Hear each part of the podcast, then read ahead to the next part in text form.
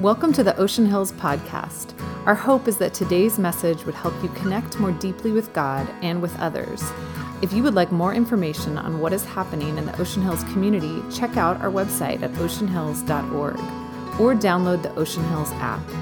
If you are encouraged by our ministry and would like to partner with us financially, you can give through your mobile device by texting Ocean Hills to 77977. We hope you enjoy this message. Kind Father, what a great reminder. Week after week, we remind each other that your love never, ever, ever gives up on us. It's just so good, so good. And I pray today for each person that's tuning in, listening, watching, that something would happen between the message that comes off of the screen and into our hearts, God. I pray that the Holy Spirit would speak to us and touch and transform us so that we become more like Jesus. We pray this in your name. Amen. I have some uh, photos on the screen for us this morning. We've been thinking about uh, COVID 19 and how it's impacted teachers. And I want you to just look at this. Teachers trying to start virtual teaching with no experience or prior training. I love this quote. I am 100% certain that I am 0% sure of what I am going to do.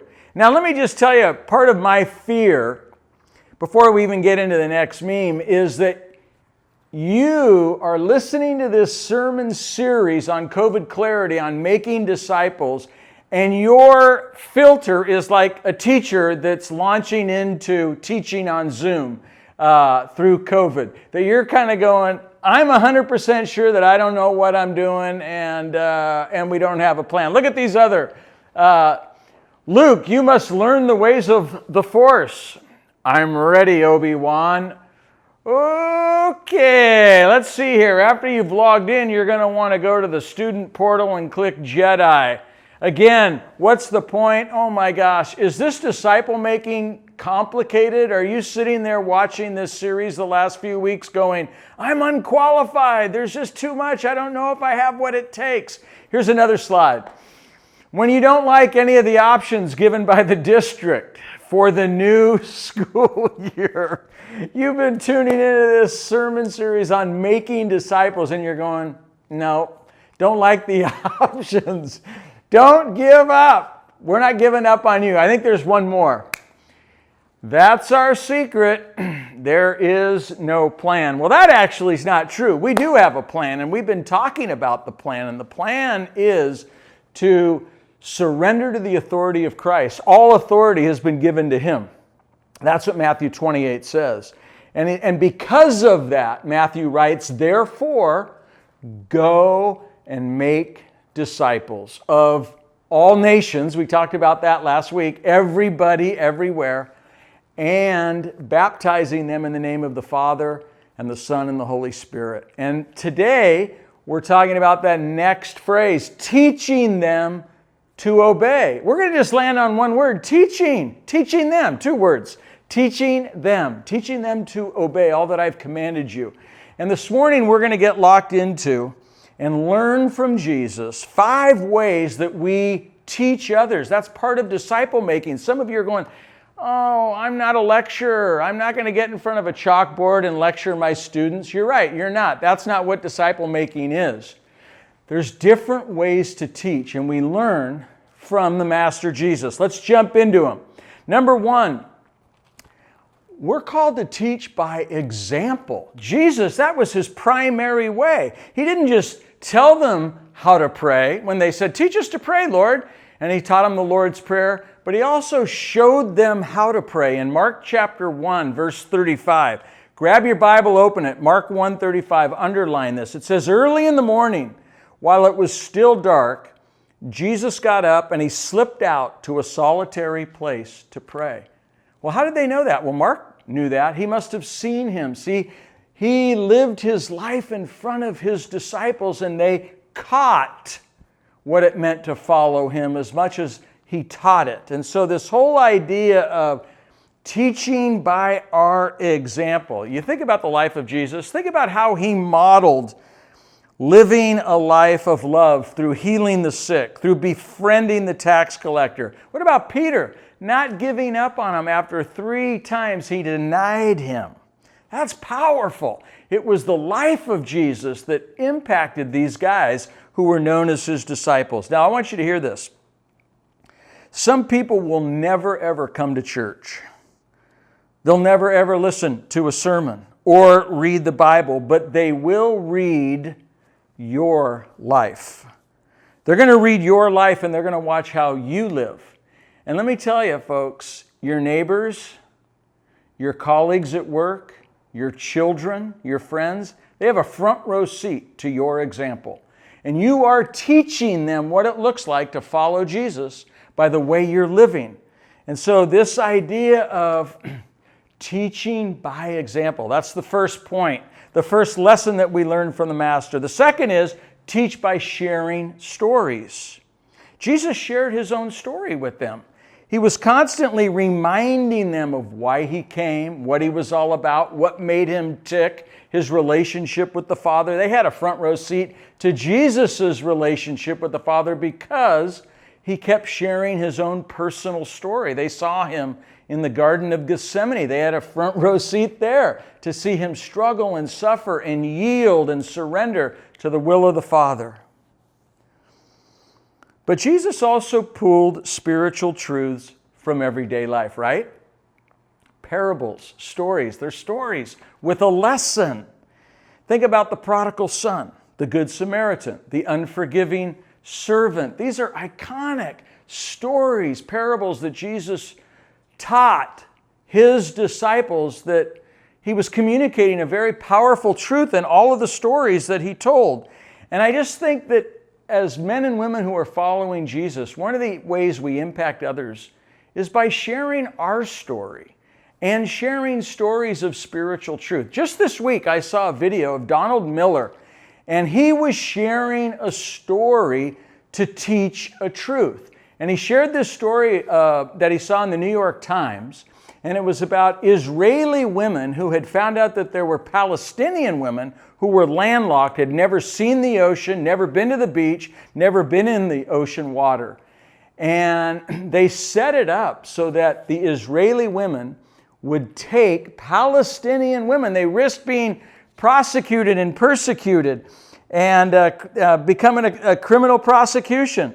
And uh, what they did is here, here's what it is the beach trips followed a pattern. The Palestinian women would go in disguise, which meant they had to remove their clothes rather than covering up. They sat in the back seat of the Israeli cars that were driven by middle aged Jewish women, and they took off their headscarves and their long gowns. And then, as the cars drove through an Israeli army checkpoint, everyone just waved. And it was just such a powerful story. And then they got him to the beach and they got to frolic in the water. And you can see the photo. It's powerful. And here was Donald Miller's point. He shared the story and then he made the point. He used the story to say that the ultimate team player is always thinking, how can I help you get to where you want to go? How can I help you get to where you want to go? He told a story and then he made a point, and it was powerful. And that's part of disciple making, sharing stories. Here's number three. Not only do we teach by example and by sharing stories, but we teach through sharing our wisdom, our knowledge, our experience, right? Jesus had so much wisdom. And if you look at the Sermon on the Mount, Matthew chapters 5, 6, and 7, he's teaching his disciples He's teaching uh, the multitudes as well.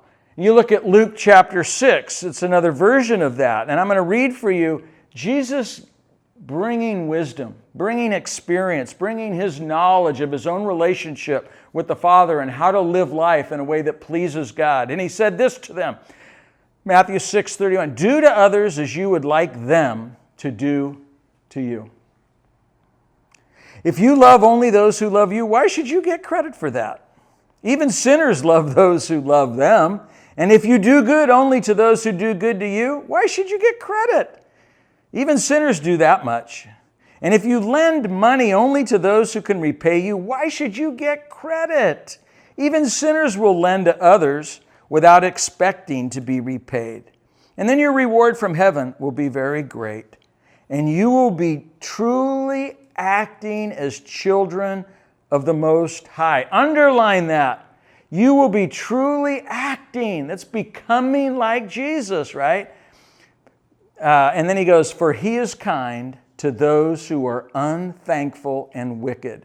God, Jesus is kind to those who are unthankful. That's the, you know, he's setting the example, he's teaching, now he's sharing the wisdom about it. And then verse 36, he says, You must be compassionate, just as your Father is compassionate. Sharing that wisdom, challenging, encouraging them.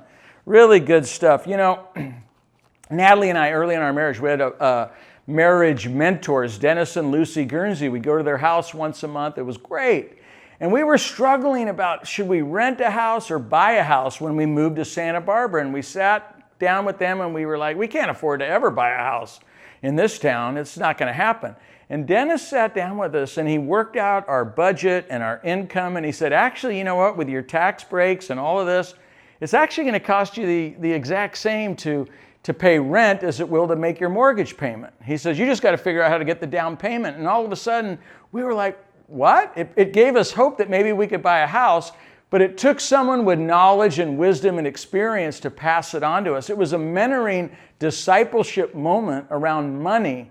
And uh, that's, how we, that's how we disciple others through sharing and teaching through sharing knowledge, wisdom, and experience. Number four is teaching through teachable moments. Jesus was always looking for the moment that he could make a point. Think about the Last Supper, the bread and the wine. It was there. Think about the children that were, where parents were bringing their kids, and the disciples were like, get, get, get those kids away. He's too busy. And he rebuked them and said, No, let the little children come to me. He made a point through the teachable moment. And then I love the story that we read in Mark chapter 10, where James and John, the sons of Zebedee, they come to him and listen to what they ask him. They said, We want you to do for us whatever we ask.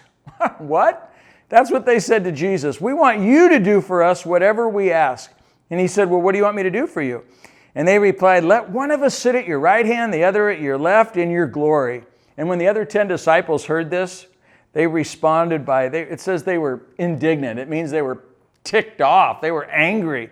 They were bitter with those two. And so Jesus saw the teachable moment. It says he gathered them together. I love that. He gathered them together and he, he gave them a teachable moment. And he basically said, Whoever wants to be great among you must become your servant. Whoever wants to be first must become the slave of all.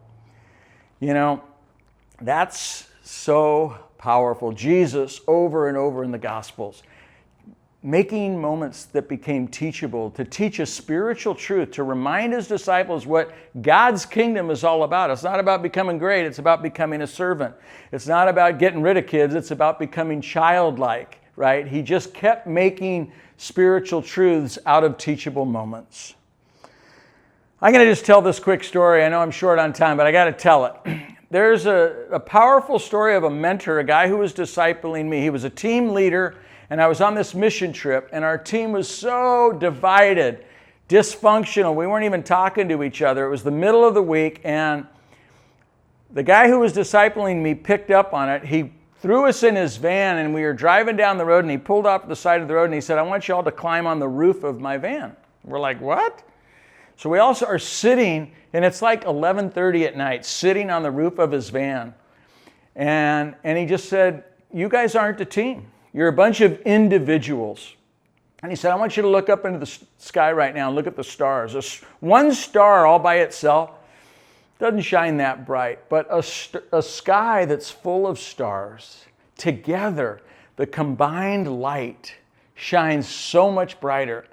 And I was 19 years old and I was sitting on that van and I've never forgot that teachable moment. He took a team that was divided and he pulled us together. He dealt with the issue and then he gave us a visual teachable moment with the stars.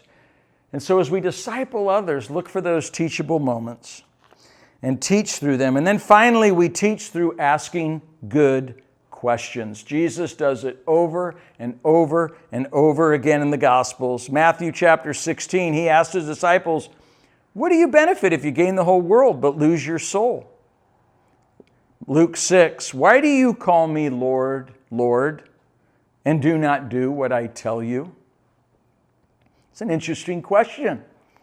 And then he asked them in Luke 12, Who of you by worrying can add a single hour to your life? Do you get the point? Questions. He's not lecturing, he's asking a question, but the question is causing his the, you know, disciples to reflect, to think, and, and have to figure it out a little bit. And we teach others through asking great questions. Bart Tarman, many of you know him, he's the pastor at Summerland Pres. He's been a guy in my life that's invested in me.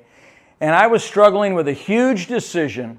And I brought it to him and we were talking, and he just asked me one question. He said, Is this a career decision or a kingdom decision? And I was like, Whoa. Just asking the question taught me to reflect on my own decision making. Am I making decisions for my career and it's all about John Ireland, or am I making decisions that honor God and are about building His kingdom? So let's close. Now, let me just ask you this question How many of my points, of those five points, require you, first of all, that you can't implement any of them unless you go to seminary and get your master's? In church, in Bible, in discipleship, in Christian leadership. None of them. Every one of you can do what we just talked about. You can make disciples by teaching them to obey everything He's commanded. So here's your COVID clarity question for the week. I want you to reflect on a person that God has used to teach you how to follow Jesus. And then, which of the five ways that I mentioned in this message has had the biggest impact on you? And which one are you going to take from this message and use as you seek to impact and influence and make disciples of others by teaching them in these five ways? Let me pray for us. Father, thank you for your word. May it bear fruit in our lives. May we get off the fence and begin to invest and impact others through teaching in these variety of ways that you've modeled for us. And now I pray that you would uh, speak through Russ Michelson in his interview about discipleship. In Jesus' name, amen. Enjoy the interview. Hey, we've been in this series now over the last several weeks, focusing on the Great Commission go make disciples of all nations, teaching them to obey everything I've commanded. And uh, we're going to wrap up this uh, message this morning by uh, having a little quick interview with Russ Michelson. And I want to introduce Russ to you. Russ has been part of Ocean Hill since the very beginning. And uh, I have been in some discipleship mentoring groups with Russ. It's been a lot of fun and a great adventure together. We've had some great trips together as well. So we have a great history together, and I've invited Russ to come not because he's the perfect Christian, but because he's the perfect guy to tell the story. He's in his 70s now, and he could be checking out and kind of just uh, going through the motions, but he's made some different choices. So, Russ, welcome. Thank you uh, for letting me come. I, um, I remember taking a, teaching a class in uh, University of Lithuania, and the professor got up at the end of the day and I said to him, How did I do? And the guy says, Don't quit your day job. okay, don't turn the TV off right now or your computer. We're jumping into the interview. Here we go. I want to ask the first question, which is the why question. Why have you chosen at this season of your life to invest in other men and guys spiritually? We might call it mentoring, we might call it spiritual friendship. The Bible calls it discipleship, but uh, we've been part of these groups. Why are you doing that?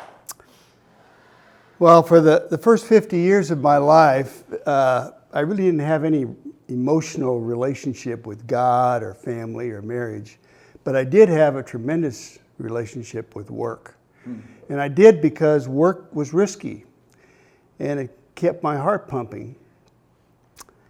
So the big light bulb went on about 20 years ago when God said, Hey, uh, I enjoy risk too. And I would like you to do some risky stuff for me. And so, um, very tentatively, I started to do that. We uh, went down to a, a house down in Ecuador in Quito. Uh, we, uh, ser- I served on a board in, a, in the university in Lithuania, part of a church plant here in Santa Barbara. Um, all things that were kind of risky with money and with time and with effort. So that's why. Yeah. and then you got into these four by four groups with uh, me and Dan and Kip and younger guys.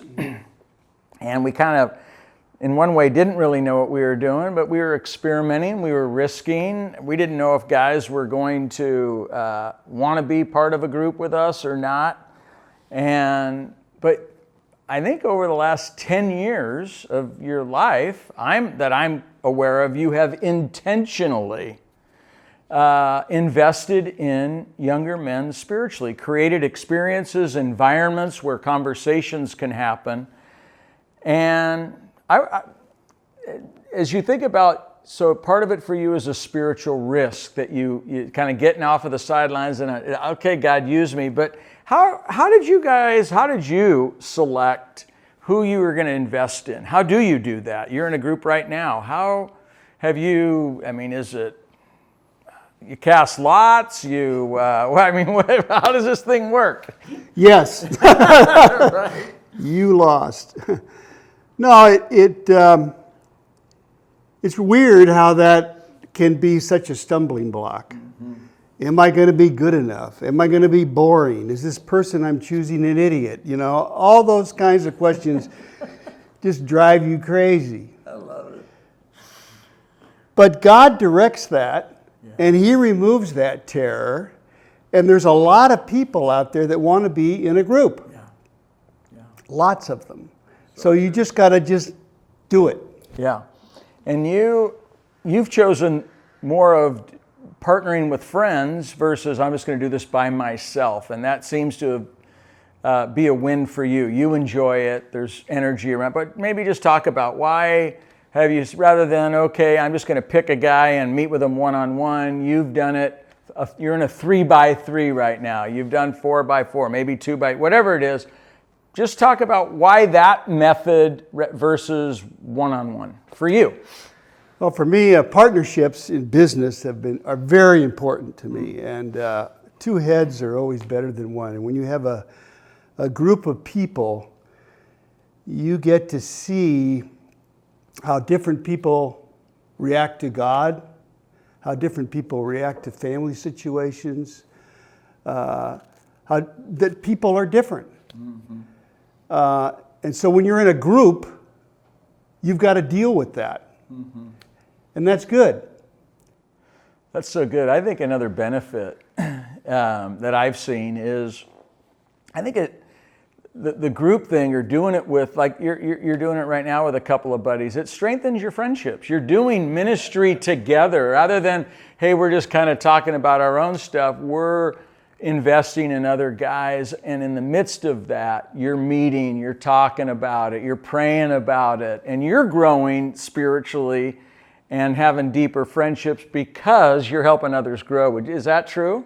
Yeah, it, it's not about your perfection. Yeah. It's not about you. You you're the perfect person, and you're going to tell Mr. Jones here how you know this is the way it is. It's about transformation, and the, the younger guy can transform you, and you can help transform him. And it's Yeah. yeah, you got to be humble to get that. Yeah. So last question is, I think I think Ocean Hills, but I think even broader than Ocean Hills, the church in America has a lot of fence sitters, a lot of people that are Christians that are I go to church and. Uh, but they're not making disciples. And um, it might be fear, it might be they don't feel worthy, they feel inadequate. There's a lot of reasons. But what would you say to those that are like, oh, that's great for Russ, but um, not for me? Well, I, I wouldn't wait for 50 years before I would make that make a decision there. And I really think you're shortchanging yourself when you don't do that, when you don't make that decision. God can overcome any kind of inadequacy that you think you've got. God can overcome that. You are important to Him, and you're going to be important to somebody else. So that's a that's a win-win. Yeah. So either get involved by joining a group, or get a couple of friends and and do it. Yeah. I'm just thinking of the groups we were in too. There were so many high moments where we're like, God showed up and the magic happened and the Holy Spirit was there. And then there were other nights or moments where we're like, Boom! wah, wah. Okay. And that's part of life. Oh, that's you just, bet. that's all part of it. And rather than beating ourselves up, you get back up and take your swings at the plate. And, and, and that's what we want to say to, to our, our church family here to get in the game and be part of making disciples. That's what this church is uh, committed to is living out the great commission not talking about it. That's my greatest fear. We're going to get to the end of this series and you're going to go great great oh awesome pastor john great sermon series and nothing changes. So we're praying that you will get off of the fence and into a discipling relationship and group. Hey before we let you go russ uh, I've known you a long time and I hear you talk about different partnerships, business partnerships, but I'm going to put you on the spot. What, what's been the most important partnership in your 50 plus years of business and family and the whole thing? Just, I'm going to tee it up for you, man. I want to know. Give, give, give me, give, give us your, your most important partnership. I am married to the most beautiful woman in the world, and we've been married for 50 years. 5 0, baby. 5 0. Wow. So that is the most important par- partnership I've ever been in. Um, June's examples of love for God and love for me and love for our family and love for church and Yeah. others, it's huge. What a legacy. Yeah. And what I love about that, the word partnership, you guys stick together and you've been making a difference, living beyond yourself. You guys have modeled that so well for our God family here at Ocean Hills that uh, it- you open your home, you do ministry together. I mean, you guys really are a ministry couple, and God's used you in so many layers and so many ways in different seasons of your life. And God bless you guys, man. Thank you for sticking it out and being a role model for the rest of us. I'm, I'm behind you, man, looking up at you. I hope I catch you someday. So thanks for tuning in. It's been a great morning. Uh, we like to say God is good, don't we? All the time. All the time. Oh, Lordy. He's better than you think. wah wah. Have a great Sunday. Before you re enter your day, we hope that you will take just a few moments to pause and respond to what God has put on your heart through this message. Thank you again for listening to the Ocean Hills podcast. For access to more sermons, visit the Watch and Listen page on oceanhills.org or find them on the Ocean Hills app.